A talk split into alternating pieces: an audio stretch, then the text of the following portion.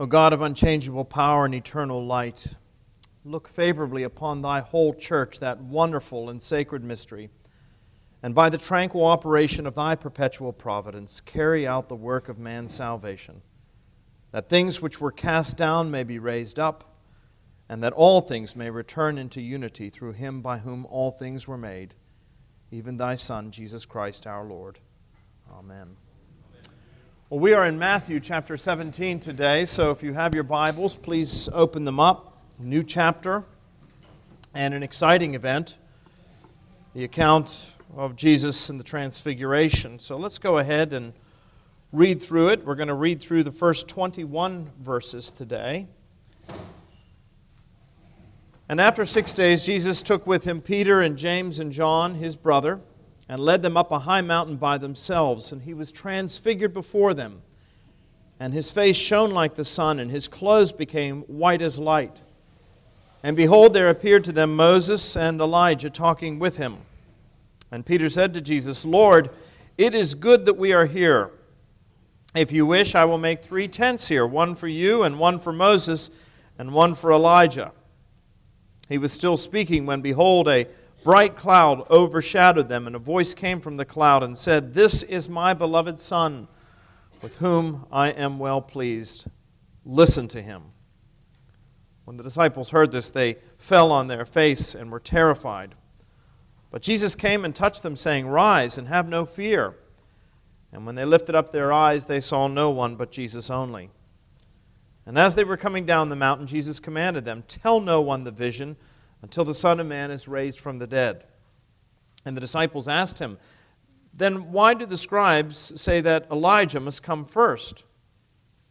He answered, Elijah does come, and he will restore all things. But I tell you that Elijah has already come, and they did not recognize him, but did to him whatever they pleased. So also the Son of Man will certainly suffer at their hands.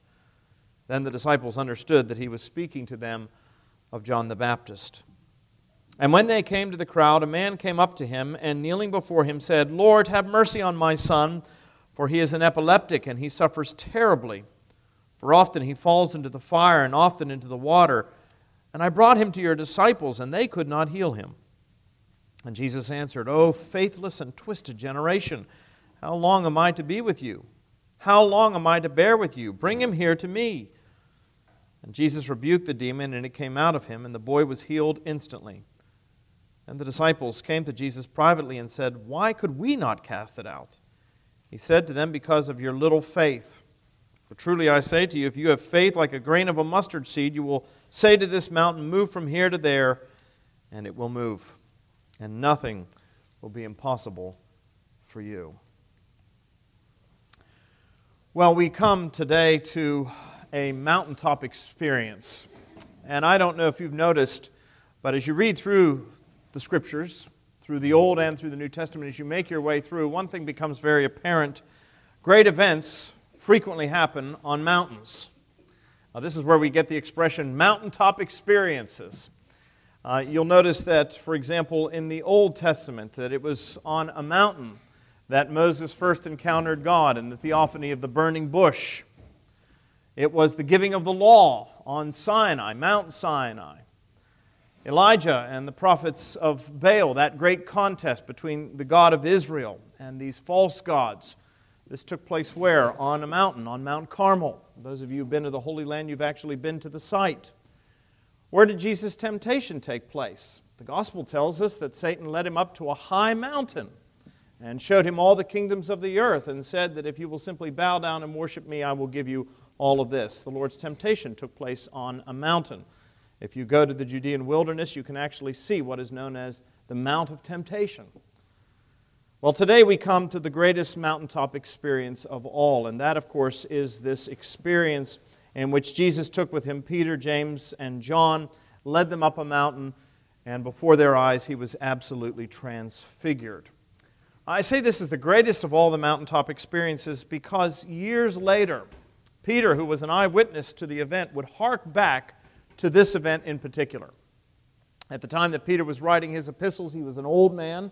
Uh, he was facing persecution and the prospect of martyrdom uh, for his leadership of the Christian church in those days. And tradition holds that Peter was indeed executed by order of the Roman authorities in Rome, as you know, crucified upside down. And so these are some of Peter's final words that he's writing. And he harks back to a moment in time to gain encouragement and, and strength to face the difficult days ahead. Now, if you were Peter and you were facing the end of your life, and you needed to hark back to some great event in order to find strength, to find encouragement, the wherewithal to press on and to finish the good fight, the good race, what, would the, what was the event that you had witnessed that you would hark back to? Most of us would hark back, if we were Peter, to the resurrection of Jesus, wouldn't you? I mean, that, that was the event. That was the keystone of the Christian faith. You remove that, and the whole thing falls apart. But what is interesting is that in his later writings, when Peter is harking back to an event that will give him strength and courage to face the days ahead, he harks back in 2 Peter chapter 1 to this event on the mountainside. It's this encounter with Jesus, this vision of Jesus shining in resplendent glory, the majesty, the weightiness of God, that gave him the courage and the strength to press on. Now, at the very least, what that teaches us is that this is a very significant event. Not all of the disciples, of course, experienced it, only these three Peter, James, and John, but nevertheless, for Peter, this was a life changing, world changing experience. A true mountaintop experience.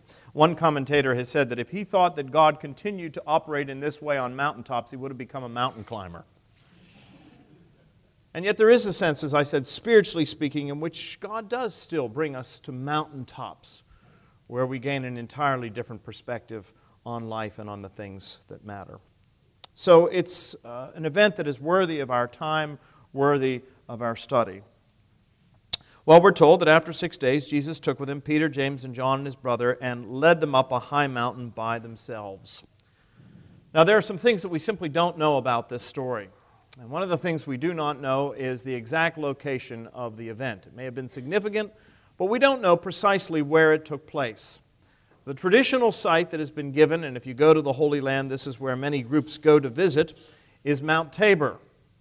Mount Tabor was a somewhat high mountain, at least for that part of the world. Not as impressive, perhaps, as our Rocky Mountains or the Himalayas by any stretch of the imagination, but nevertheless, for this part of the world, it was not an insignificant mountain. It was about 1,900 feet above sea level. But there's a problem with its location. We are told that the events that immediately precede the transfiguration took place where? In Caesarea Philippi. Jesus had led his disciples up to that area. We said it was an odd place for him to lead them, but he led them up there for a very specific purpose to pose a question Who do men say that I am? And then he got very personal and he said, Who do you say that I am? And it was there, against the backdrop of all that paganism, all that syncretism, that Peter gave the answer You are the Christ, you are the Son of the living God. And we're told that it was after this, presumably shortly after this, after six days, we're told, Jesus took with him Peter, James, and John and led them up a mountain. The problem with Mount Tabor is that its location was not near Caesarea Philippi. So that's the problem with the traditional site. In addition to that, we also know from archaeology that at the time that Jesus was operating in the region of Galilee, Mount Tabor actually had a Roman fortress on the top of it. Which, if you're going away to an isolated place to be with your disciples, probably that would not be the place that you would go. So, even though Mount Tabor is oftentimes designated as the traditional site for the Transfiguration, it may not have actually been there. Another place that has been suggested is Mount Hermon. Now, Mount Hermon would have been the highest mountain in all of Israel. It's 9,232 feet above sea level. It's at the headwaters of the Jordan River. Those of you who've been with me to the Holy Land, if you've been to Caesarea Philippi, today called Banias, you've actually seen Mount Hermon. Part of Caesarea Philippi was actually carved out of Mount Hermon. It was an impressive place, to say the least. I've been there in the spring when it is warm in Caesarea Philippi and there's still snow on the top of Mount Hermon. So this was indeed a high mountain. And many people suggest that this was the case. One of my dear friends is Bishop Alden Hathaway, and we have a running debate about the location of this event. And uh, he says that on one occasion he went up there to the top of Mount Hermon and he heard God speak. And he said, God told him this was the location. Now, well, how do you argue with that? You know, it's hard to argue with bishops to begin with. They don't listen. And second of all, I just, you know, what do you say to that? Okay, well, God didn't tell me that, but he told Bishop Hathaway that. So at any rate, he is absolutely convinced that the, the, the actual place was Mount Hermon. I think there are problems with Mount Hermon as well. And one of the reasons why it's problematic for Mount Hermon is that we're told that when Jesus came down off the mountain, the first thing that happened was that he encountered Jewish religious leaders. And one thing is very clear about Caesarea Philippi that was beyond Jewish territory. It was up in Gentile territory. I said that's one of the reasons why it was an odd place for Jesus to take his disciples. So, Bishop Hathaway's vision aside, I'm not entirely convinced that Mount Hermon is the actual location because Jesus would have traveled some distance in order to encounter Jewish religious leaders. The religious leaders would not have been in that region at that time. Others have suggested, and this may be the most likely spot, Mount Meron, which is 3,926 feet above sea level, and it is about halfway between Caesarea Philippi and Capernaum, where Jesus was headed. So it may be that Mount Meron was the actual site. But the most that we can say is that it is a likely site. We do not know for certain.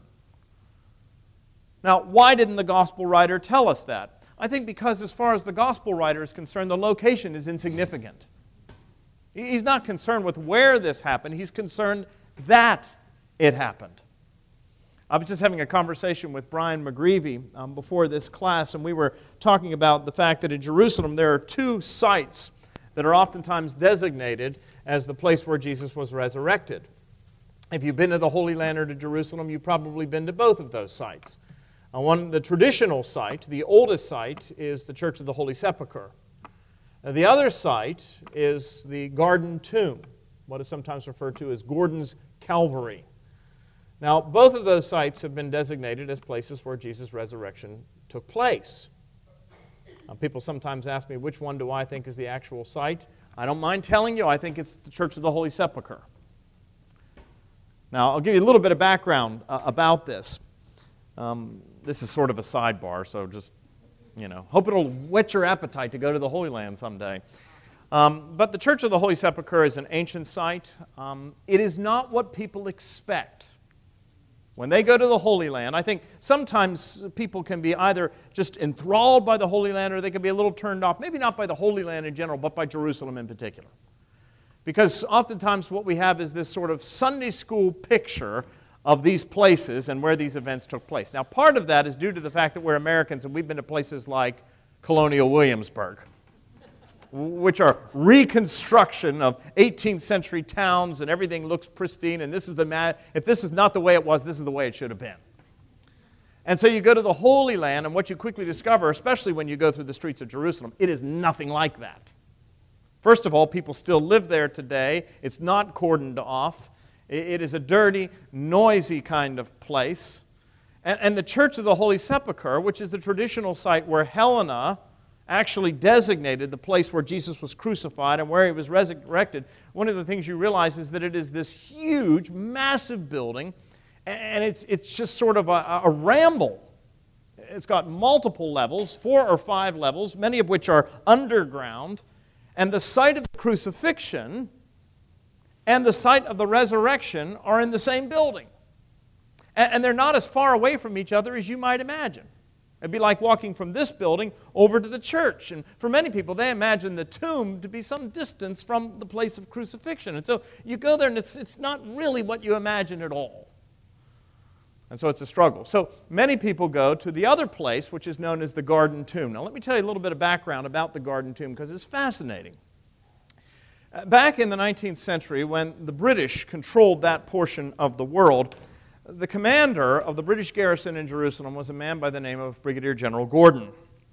Now, Gordon was a Victorian, he was a devout Christian, he was a student of the Bible, and one of the things that disturbed him greatly about Jerusalem was that Protestants really didn't have access to these very important religious sites.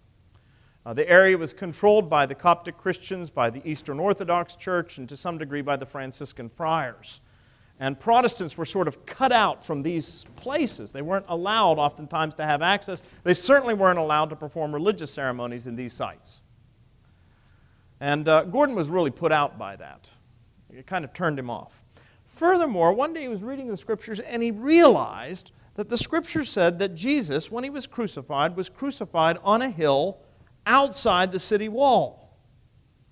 We have that hymn, There is a green hill far away outside the city wall. That, that was the idea. And one of the things that he noticed was the traditional site for the crucifixion of Jesus, Church of the Holy Sepulchre, was within the city walls. And, and so Gordon came to the conclusion that that couldn't be the actual site. Praise be. And so he put his engineers to work. You know, soldiers can't be just lying about. And so he gave them jobs. They began to dig around. And sure enough, what they found was what he believed to be the true site of the crucifixion, which had been lost to history. It was a place along a major thoroughfare going into Jerusalem, which was significant because we know that that's where they would have crucified people as an object lesson to others.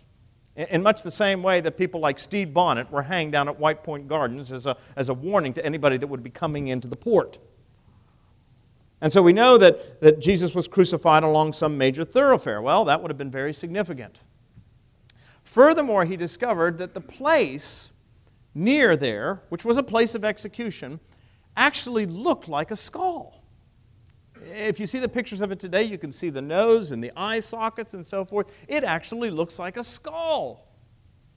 And Jesus, we're told, was crucified on Calvary, Golgotha, the place of the skull. So, two out of three ain't bad. And here's the third one. There had to be a burial place nearby. And sure enough, they discovered first century tombs very close to the site. So at that point, Gordon designated that the true spot. And so there became this great tug of war that took place between the Protestants. If you were a Protestant, you went there. And if you were a Catholic or an Orthodox, you went to Holy Sepulchre. It doesn't look like anything you would imagine it to look like. But Gordon's Calvary looked like it. They put up plants and they made it into a beautiful garden, and there was a tomb there with a stone that had been rolled back and so forth. And, and we normally go to both of those places when we go to the Holy Land if we have the time. And the reason why is because I do believe Holy Sepulchre is the original site. What Gordon did not know was that at the time of Jesus' crucifixion in the first century, the site of Holy Sepulchre was outside the city walls. The walls were moved. He didn't know that. And furthermore, it is the most ancient site. But I always take people to the Garden Tomb as well. Why? Because it is a place where you can actually pause and meditate and consider. It is a lovely spot. It does give you a picture of what a first century tomb looks like. And one of the wonderful things there, there are English evangelicals that run the place. And one of the things that they do is they always give you the gospel. You're allowed to celebrate Holy Communion or do a teaching, but they always want to do a teaching first. And so they bring you in, and they always do a very good job. But I love the way they end it. They said, We don't know if this is the actual site or if that, Holy Sepulchre, is the actual site. But there is a sense in which it really doesn't matter. Because whether you go here or whether you go there, what you are going to discover is an empty tomb. I think the same is true when it comes to events like the Transfiguration. Don't get so hung up on where these events took place. It may have been on Mount Tabor, unlikely. It may be on Mount Meron, but the gospel writer is not particularly concerned about where it took place, he's concerned that it took place. And it was an event that, as I said, had a life changing effect upon these three men. So there's some things that we do not know. Here's what we do know is that Jesus led them up some mountain somewhere and before their eyes verse 2 said he was transfigured, so that his face shone like the sun, and his clothes became white as light. Some, some other versions of it, the other Gospels, Luke's version, for example, says shined, they were shining brighter than any fuller or bleach on earth could bleach them. The Greek word here for transfigured is the Greek word metamorpho. It is the word from which we get our term metamorphosis. So Jesus was changed. Uh, a similar Hebrew word, not a Greek word, but a similar Hebrew word is used to describe Moses. When Moses came down off the mountain, having had that encounter with God, we're told that his face was shining like the sun. So great, in fact, that he had to put a veil over it for the people couldn't look at him. Now, in the case of Moses, of course, that was a reflected glory. It was the result of an encounter with God Almighty. In the case of Jesus, Jesus himself is shining. It's not a reflected glory, it's not the light of the moon, it's the light of the sun itself. Jesus is shining in resplendent glory, so great we're told that his face shone like the sun, his clothes whiter than any fuller or bleach on earth could bleach them. This is what we call the glory of God. The glory of God, the majesty of God. Something else happened here as well. Verse 3 And behold, there appeared to them Moses and Elijah talking with him. Now, we don't know how it is that they knew it was Moses and Elijah. I don't know. Maybe Moses was holding the Ten Commandments, you know. But whatever it was, maybe it was the internal witness of the Holy Spirit, but these men recognized that this was Moses and this was Elijah. And that's significant because these are the representatives of the two great parts of the Old Testament. Moses was the lawgiver, Elijah was the great prophet. And so these two figures are standing there conversing with Jesus, representing these two old parts of the Old Testament, the law and the prophets. What does it represent? It represents the fact, because they're talking to Jesus, that He is the fulfillment of those things. He is the fulfillment of the law. Everything that the law required, everything that the law demanded, all of the restrictions, all of the demands, they found their ultimate fulfillment in Him. And all of the promises, everything that was anticipated in the prophets, finds their fulfillment in Jesus Christ. Incidentally, that is the only way you and I are capable of keeping the law. How good do you have to be in order to get into heaven? Somebody gave the right answer already. You're well trained. Who's teaching you people? I don't know, but that's absolutely right. How good do you have to be in order to get into heaven? You have to be not just perfect, you have to be as perfect as God Himself. That's how good you have to be. Now, somebody said, well, that's perfect. It's not perfect because we have our own human standard of perfection. And most of the time, when it comes to human standards of perfection, it's God grading on the curve good enough to pass muster. It, it, it, it's, you know, a passing, maybe it's not even a passing grade, it's, it's a 4.0. But what that does is it puts God in the same category as us. God is in a completely different category. He is H O L Y, holy, but he is also W H O L L Y, holy other. So, how good, hold on, I'll come back to you. How good do you have to be? You have to be as good as God your Father. Now, nobody can do that. There's only one who is ever as good as God Himself, and that was who? It's Jesus Christ. And it's in being united to Jesus Christ by grace through faith. That's the essence of salvation, by the way. Union with Christ. We are united with Christ so that on the day of judgment, when God looks on us, what He does not see is us with all of our faults, sins, fallenness, and blemishes. When God looks on us because we've been united to Christ, what does He see? he sees his son. And it's on the basis of seeing his son that he declares us just. Not on the basis of what we have done or failed to do, but on the basis of what Christ has done on our behalf. Now, that is the essence of salvation. And so, when the scripture says Jesus is the fullness of the law, and Jesus says, I've not come to destroy the law, but to fulfill it, it doesn't simply mean that he keeps the law, it means that he is the embodiment of the law. And it doesn't simply mean that he is the fulfillment of the prophets, it means that everything that the prophets speak about, everything, finds its ultimate fulfillment, its wholeness in Jesus Christ. We'll come back to that in just a moment. What it does mean is that the law is not abrogated. You know, sometimes people say, well, in the Bible you have two different gods. In the God of the Old Testament, you've got a God of wrath. In the New Testament, you've got a God of what? Love, mercy, grace, forgiveness. I want you to understand the scriptures. When I say the scriptures, I mean from Genesis the whole way through to the book of Revelation, bear witness to the same God. There's no different God in the Old Testament and a different God in the New Testament. It's the same God. And there's a God of justice in the New Testament. In fact, get this there are more references to God's judgment in the New Testament than there are to his love. Did you know that?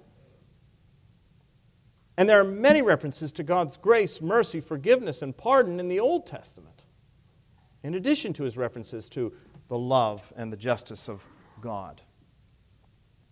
So, Jesus Christ is the fulfillment of these things. The law is not abrogated, it just means that all of these things find their completeness in Christ. Here's something else that's interesting, and Mara, I'll come back to your question in just a moment. But here's another interesting thing.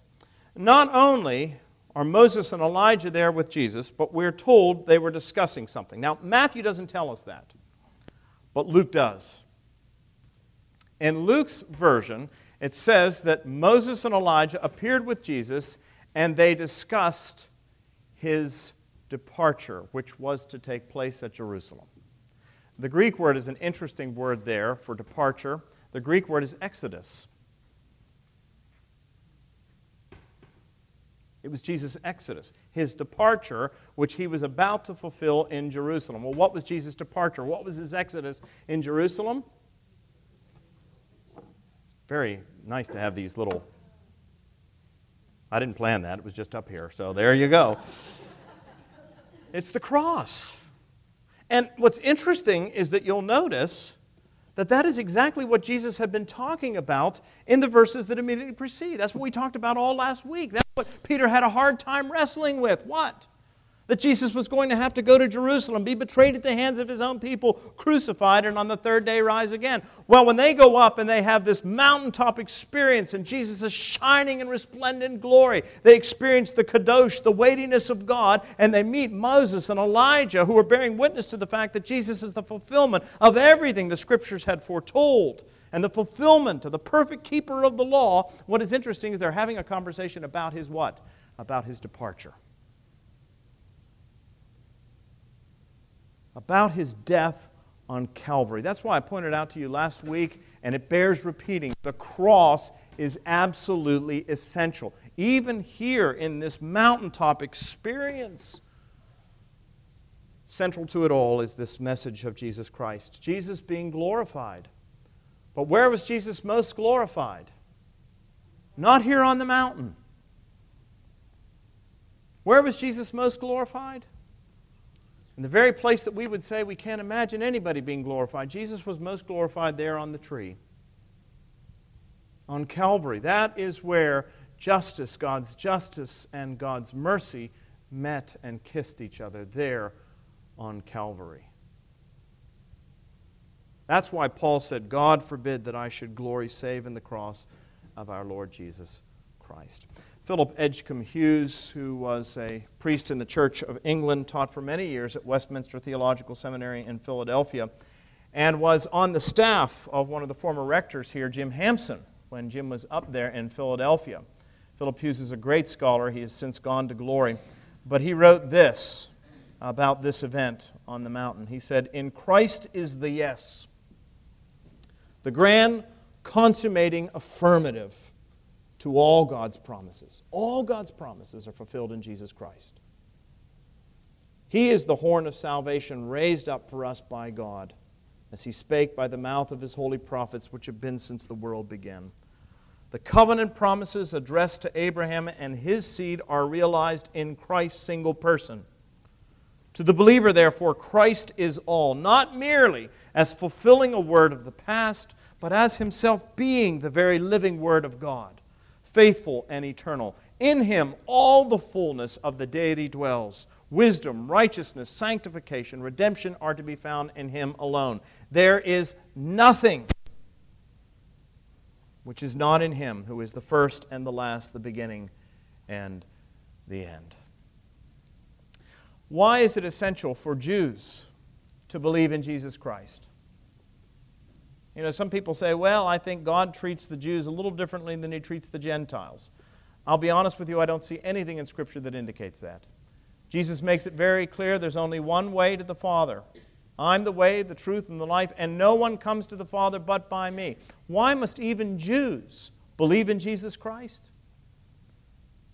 Because the only way to get into heaven is to be as good as your Father, to be as good as God Himself. And there's only one in whom the fullness of the deity dwells. There is only one who fulfills the law and the prophets perfectly, and that is who?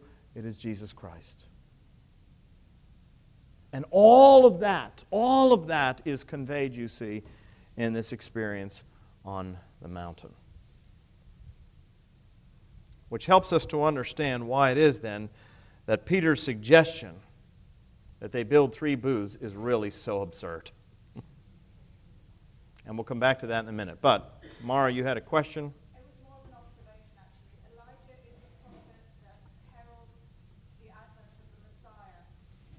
He does. We'll get to that in a minute because you'll notice when they're coming down the mountain, that's the question. They said, well, Elijah had to come first. And they still have an empty cup of the Seder. They do, waiting for Elijah to come. Of course, Jesus' whole point is that Elijah has come. And he's come in the person of John the Baptist, and they didn't recognize that. Martha.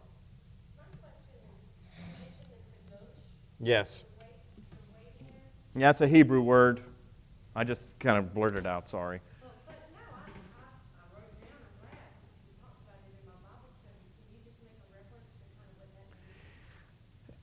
it's translated in our versions as glory, the word kavod, um, but the Hebrew really means a weightiness. I, I, don't know what you imagine when you imagine glory. Um, glory, we, we think, you know, I, sometimes I think we imagine pageantry. We imagine the state opening of Parliament, which the Queen walks down there in her crown and all of her royal robes. We think, well, that's glorious. And it is glorious. But when the Jews talked about the glory of God, it was that plus, plus, plus. There was a sense of weightiness, a, a heaviness. And, and, when I say a, a, heaviness, I mean just a, an importance to it that is lost oftentimes in our trivial understandings of glory. And, and that's what they experienced. There was just this, this tremendous magnificence, but there was also this sense of, my goodness, the whole weight of history coming down upon them at that moment. And so I think that's what's being suggested here. Well, at any rate, uh, Peter, as you know, having experienced this, that weightiness, that glory, that majesty, Jesus shining in resplendent glory, Seeing Moses and Elijah, two great heroes of the Old Testament, every Jewish man would have been absolutely in awe of the opportunity. Don't you wish you could go back and meet some great figure from American history? Maybe shake hands with George Washington or Lincoln or something like that. We think, oh, that'd be a great opportunity. Well, that's what it was like for these men. Moses and Elijah were heroes, giants of the faith.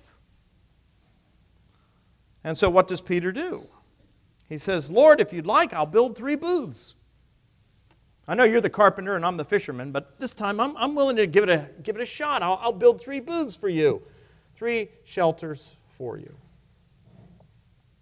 And the scripture indicates it was really a foolish saying. Luke says that he didn't even know what he was saying, which was sort of typical for Peter.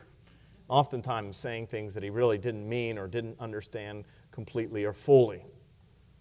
And that was one of these occasions. Now, there is a sense in which we can understand Peter doing this. I mean, we've just said that he experienced the glory of God.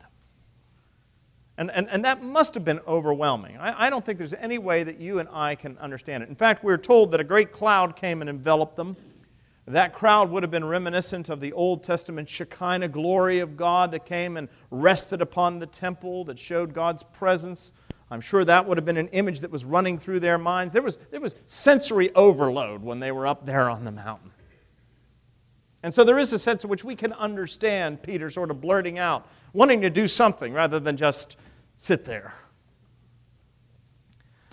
But I say it was really an absurd response on Peter's part because he actually gets reprimanded for it. You know, Peter got reprimanded earlier by Jesus.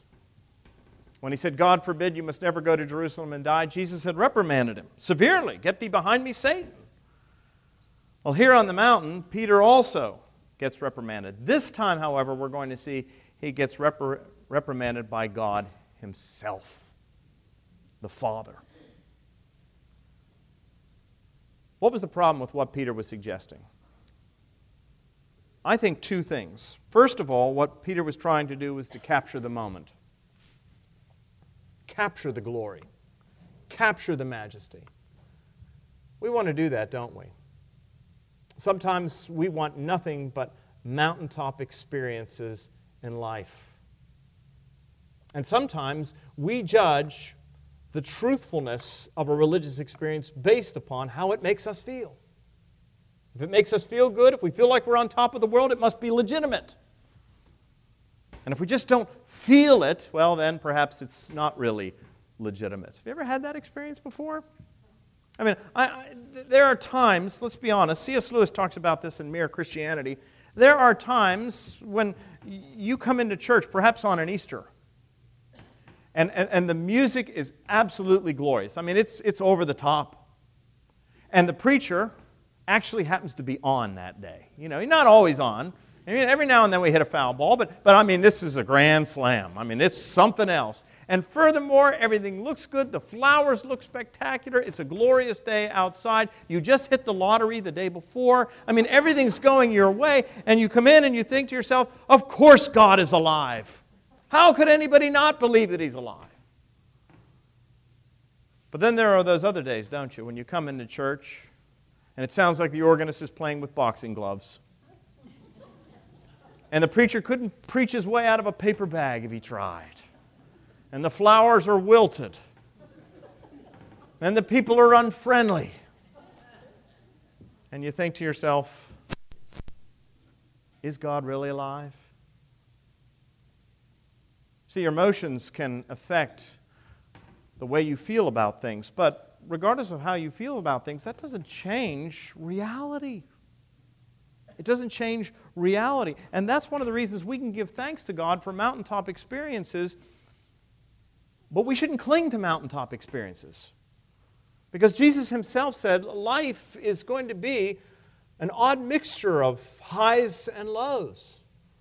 Jesus said, In this life you will have tribulation. He didn't say, In this life you may have it, it's likely you're going to have it. He was emphatic. He said, You will have tribulation in this life.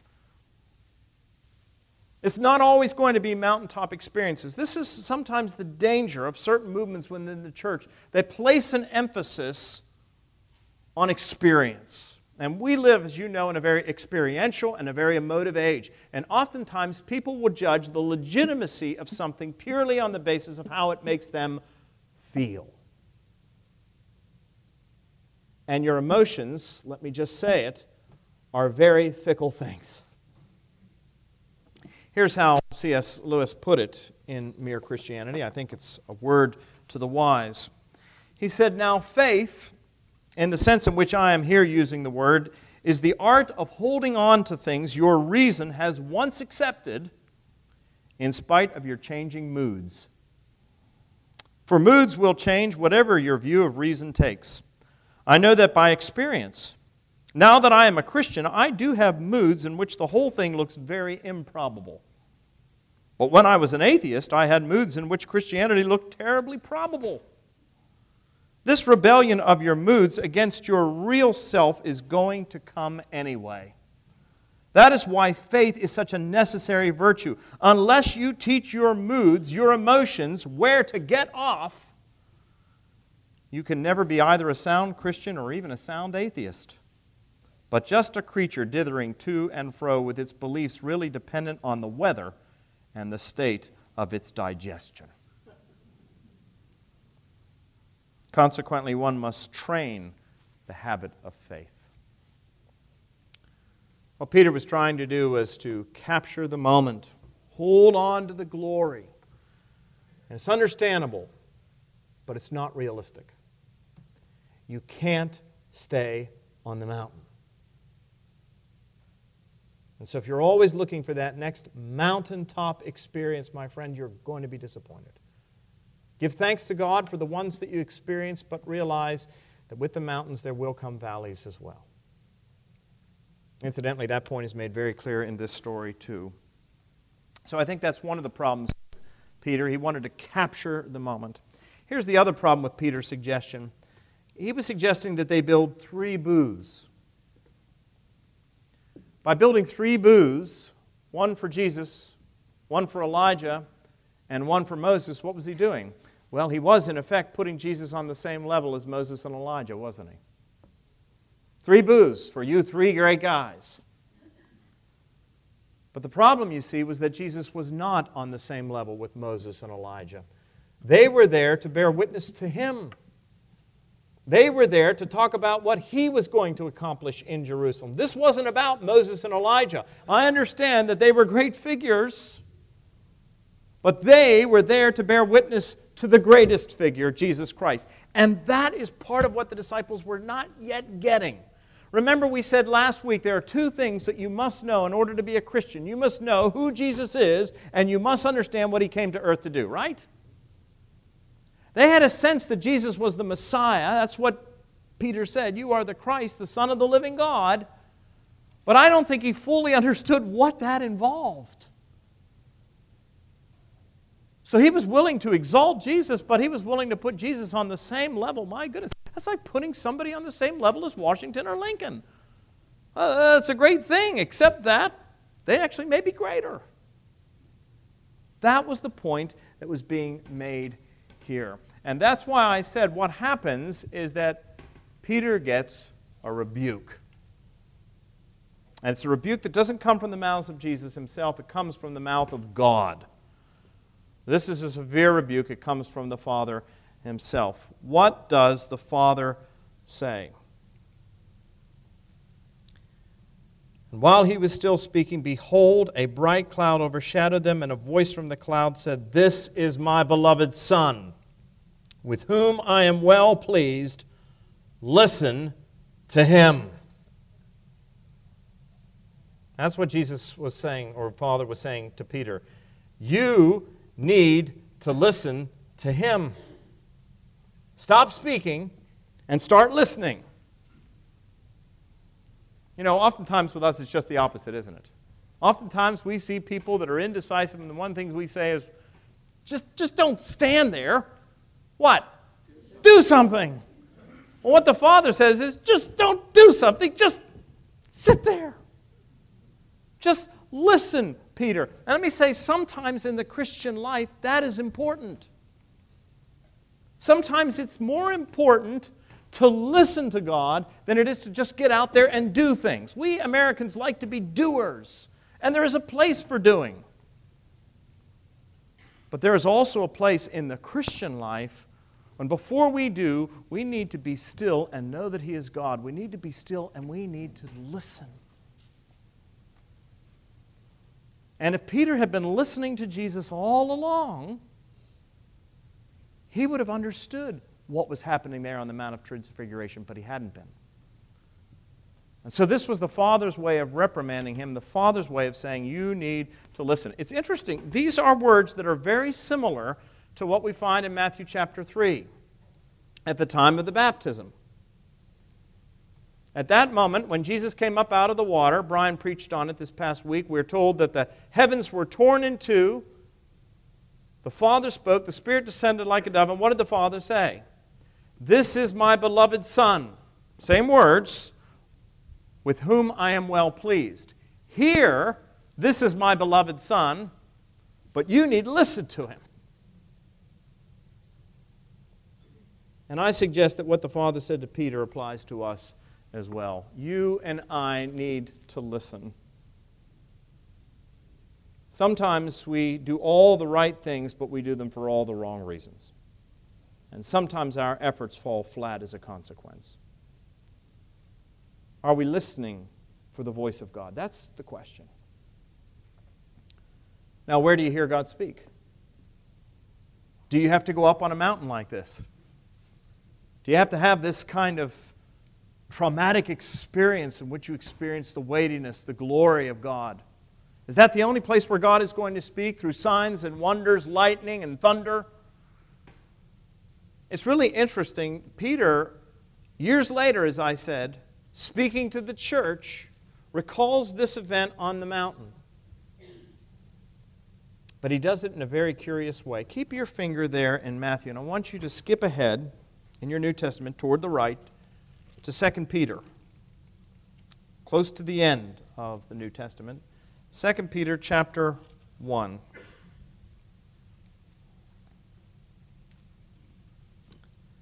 And this is what Peter says to the church. He's speaking to believers. He knows that the time of his own departure, his own exodus, is fast arriving. He's going to be executed there on the road leading out of Rome. And so these are some of his final words to the church. And here's what he says to them He said, For we did not follow cleverly devised myths when we made known to you the power and coming of our Lord Jesus Christ. But we were eyewitnesses of his majesty. What's that a reference to?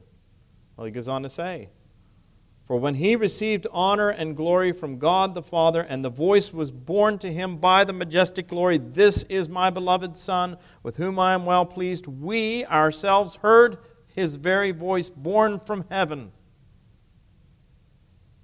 And we were with him on the holy mountain. So it's a reference here to the transfiguration.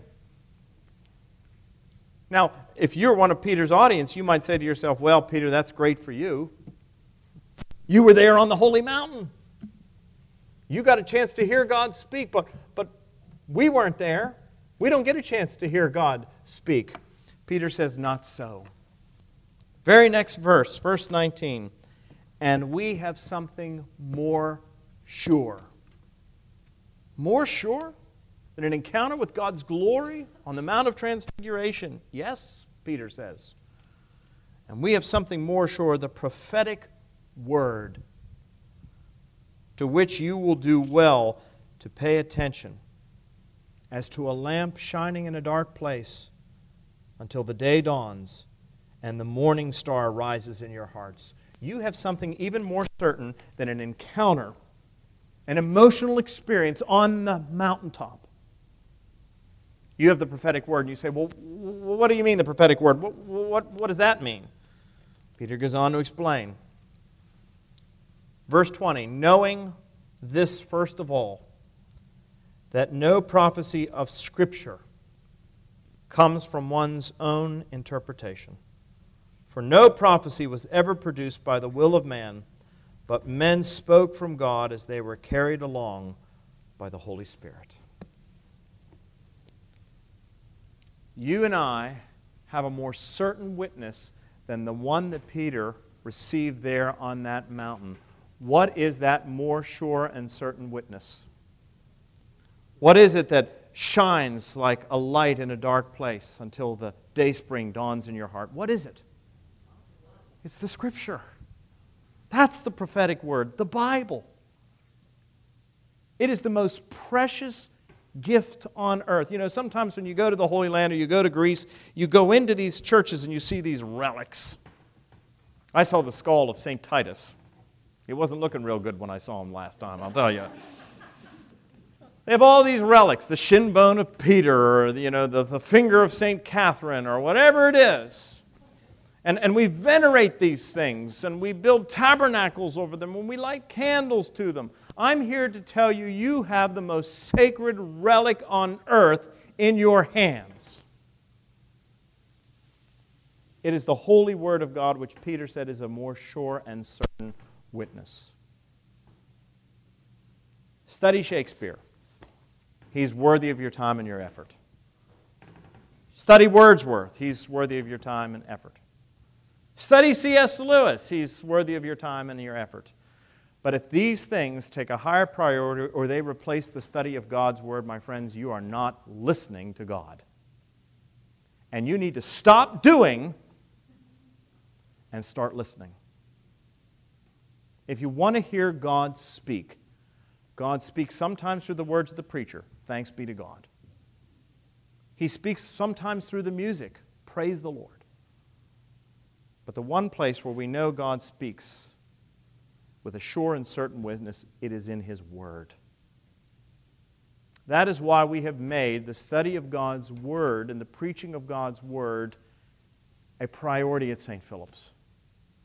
Because it is the only thing that makes a church strong.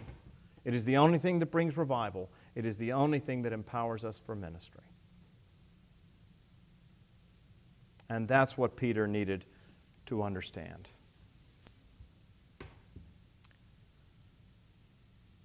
Well, what is interesting is this.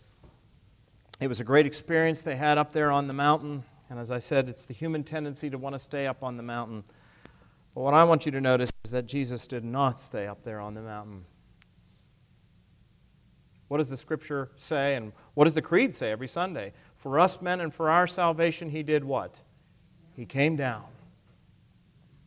He came down from heaven and he came down from that mountain height. Let's look at verses 14 again and following. And when they came to the crowd, that is, when they came down from the mountain, a man came up to him and kneeling before him said, Lord, have mercy on my son, for he is an epileptic and he suffers terribly, for often he falls into the fire and often into the water. And I brought him to your disciples, and they could not heal him. What a contrast. Up there on the mountain, the glory, the majesty, the weightiness, the Shekinah glory of God. And they come down off the mountain into the valley, don't they? As I said, you can't stay up there. Life is filled with mountains, but it's also filled with valleys. And they come down off that mountain, and what's the first thing that they find? A boy who is possessed of a demon. Some translations say, this translation says he was afflicted with epilepsy. And the father had brought him to the disciples, and the disciples could not help him. Reminds me of the woman who had the chronic bleeding disorder. You remember the story where Jesus was on his way to Jairus' house to raise Jairus' daughter from the dead or to heal Jairus' daughter? And he encountered the woman with the chronic bleeding disorder who we're told had suffered for many years under the care of physicians. They could not help her. Nobody could help this boy. And if Jesus had remained on the mountain, if Peter and James and John had remained on the mountain, that boy would never have been saved. But God, because He cares for us and because He loves us, comes down from the mountain. And let me tell you something if you're a disciple of Jesus Christ, you follow your Master's example. You need to come down off the mountain and you need to get into life with people. You need to get to know them and their struggles and their hurts and their failures. And you need to minister to them because you have a word more certain you have what the, the hurting, dreadful world definitely needs. So Jesus comes down off the mountain. One of the great depictions of this is the Transfiguration by Raphael. You're probably familiar with the painting. It's been done into all kinds of engravings, and uh, you can get copies of it. It's a magnificent painting. It was started in 1517 by the high Renaissance artist Raphael. Uh, he was commissioned by Cardinal Giulio de' Medici um, to build this, uh, to paint this painting. He was rivaling the Pope in Rome when he ordered that the painting be done. It was uh, started, incidentally, in the same year that Martin Luther nailed the 95 Theses to the door of Wittenberg Cathedral. Raphael would work on it for the rest of his life until he died in 1520. And at the time, the painting was unfinished. But enough of the painting was done that we have a sense of what the artist was trying to convey. In the painting, you see Jesus up there. We know it's the Mount of Transfiguration. You almost get the impression it's the Ascension because he's sort of hovering above the scene. But remember, this is a very romantic notion. But we know that it's the transfiguration because there are two figures flanking Jesus. Who are they? Moses and Elijah. You see Moses there holding the Ten Commandments? That's how we know it's the transfiguration. You can see that white cloud behind Jesus, and you can see Peter, James, and John there falling on their face. The other disciples are down the mountain. But what is fascinating is that at the bottom of the painting, what do you see? You see this boy afflicted, possessed, and the other disciples trying desperately to cast the demon out, and they cannot do it. Some magnificent depiction. The artist got it just right.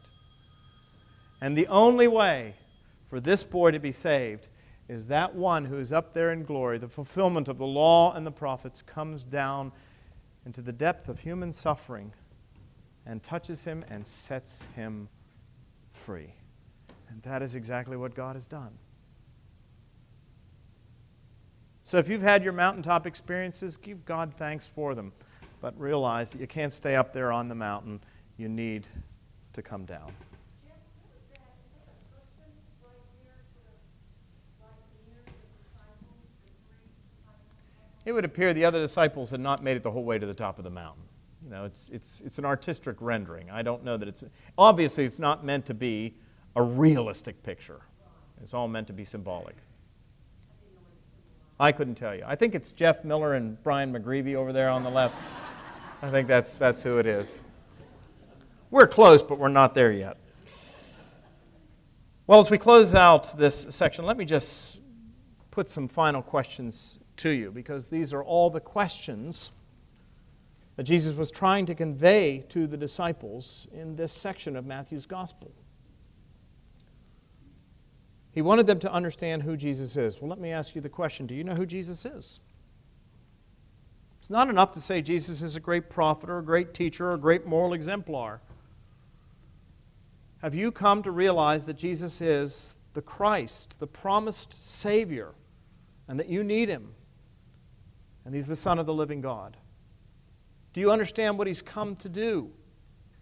Namely, to die on the cross in your place to take the place, to take the punishment that you deserve, to be the propitiation for your sins. You know what the word propitiation means? It means to turn aside wrath. It means that the punishment that you deserved was laid upon him. In the ancient world, there was a practice. Families of royalty could not be touched by commoners. They were sometimes educated with other children, but if they misbehaved, they could not be taken out and they could not be whipped like the other children could. And so there was one child in the classroom who would be designated the whipping boy. And if the royal child misbehaved, the innocent child would be taken out, and in the presence of the royal child, he would receive the punishment that the royal child deserved. That's where the expression the whipping boy comes from. I want you to understand that on the cross, Jesus Christ became your whipping boy. The punishment that you and I deserved, Isaiah says, was laid upon him. And by his stripes, we are healed. Do you understand that? And having understood that, do you understand that Jesus, having gone to the cross, you are now called to take up your cross? That's what Jesus says at the end of the previous chapter. He says, Anyone who would be my disciple must first what? Deny himself and take up his cross and follow me. Are you taking up your cross and following him? Are you listening to him as he speaks? Are you reading, marking, learning, inwardly digesting the things of God? Are you men and women of the book? You know, Paul describes the word of God as a sword. He says, Take up the full armor of God and take the sword of the Spirit. Swords are wonderful weapons, only if you know how to use them. If your opponent knows how to use a sword and you don't, sword's not much good to you. The sword is only as good as the hand that wields it. Are you listening? Do you know the scriptures? And are you willing, having been so armed, to come down off the mountain into the brokenness, the frailty of human life? Are you willing to roll up your sleeves and get your hands dirty in this work of the Christian life? That's what the disciples had to learn. And it's what we have to learn as well. That's what it means to be the people of God. Not up there on the mountain, but having experienced the mountain, coming down into real life and bringing those epileptic, demon possessed, broken, hurting people into the knowledge of Jesus Christ that they might be set free. Let us pray. Father, we give you thanks and praise for this story of the Transfiguration. We thank you for all the lessons that it conveys to us. Grant that we, having come to know Jesus Christ, might take up our cross and follow him. Having experienced the mountaintop of forgiveness, grace, mercy, and love, might be willing to come down into this broken, hurting world and share that with others. And Lord, if we have not come to know Jesus Christ personally, then grant us the enlightenment of your Holy Spirit, that we may come to see what Peter, James, and John saw Jesus Christ, the fulfillment of the law and the prophets, firstborn of the dead, the Alpha and the Omega, God Almighty. It's in His name we pray. Amen.